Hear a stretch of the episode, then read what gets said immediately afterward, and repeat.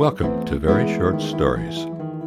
Episode 10, Colors, is almost long enough to be a pretty short story, but we'll still call it a very short story anyway. Here is Episode 10, Colors.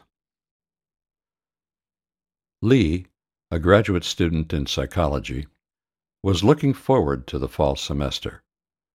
But right now, the summer was a time for her to relax and unwind. Her favorite summer pastime was sitting on the broad sill of her large one room apartment in a nice brownstone building in Brooklyn Heights, eating a bagel and sipping coffee while watching the passers by shoppers, tourists, runners, and local residents. Today, as usual, she saw old Mr. Rabinowitz across the street, sitting in his wheelchair outside of his ground level apartment. He told people in the neighborhood to call him Seymour, but she felt more comfortable calling him Mr. Rabinowitz, and he kindly understood. Mr. Rabinowitz also liked watching the passers-by. He happened to look up her way, so she waved, and he smiled and waved back. Lee was an unusually bright student, and she also had the fairly unusual condition, or gift, of synesthesia. She saw colors where others saw nothing. Occasionally she would see an aura of a particular color around a person, but mostly she saw colors in the air people exhaled. Typically, a person's breath was either a light, transparent blue or a smoky, wispy gray color, with a few rare instances of pale green pastel shades.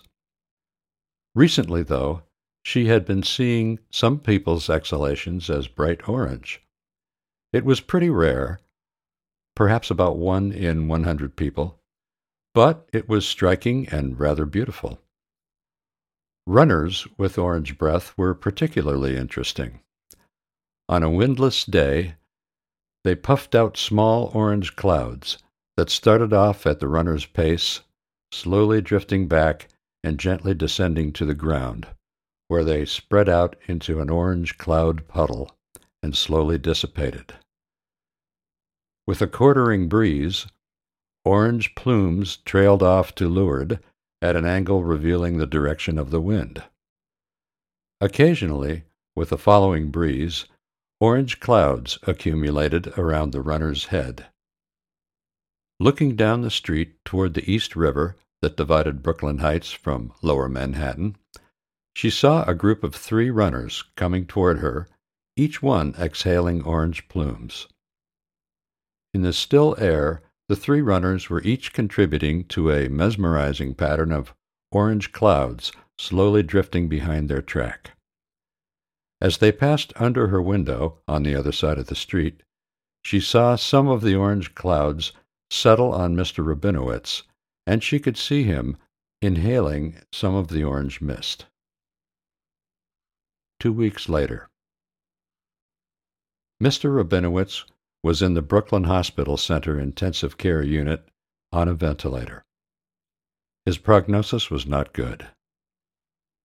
Lee was very worried about her neighborhood friend and couldn't stop thinking about those orange clouds she had seen him inhale.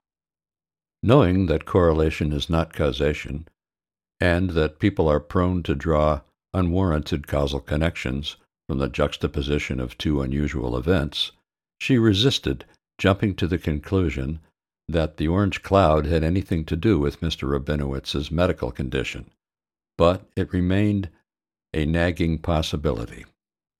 Lee felt helpless at her inability to do anything to help her friend. She decided to put her empirical skills to use. She had to know if the orange clouds had anything to do with Mr. Rabinowitz's illness. Putting on shorts, t-shirt, running shoes, and her favorite running hat, she went out to find some orange clouds to breathe. That was a very short story. For more very short, pretty short, and perhaps short stories, stay tuned. Very Short Stories may return with another episode sooner or later. If you have a very short or pretty short story that you would like to share, please contact me. You know where to find me.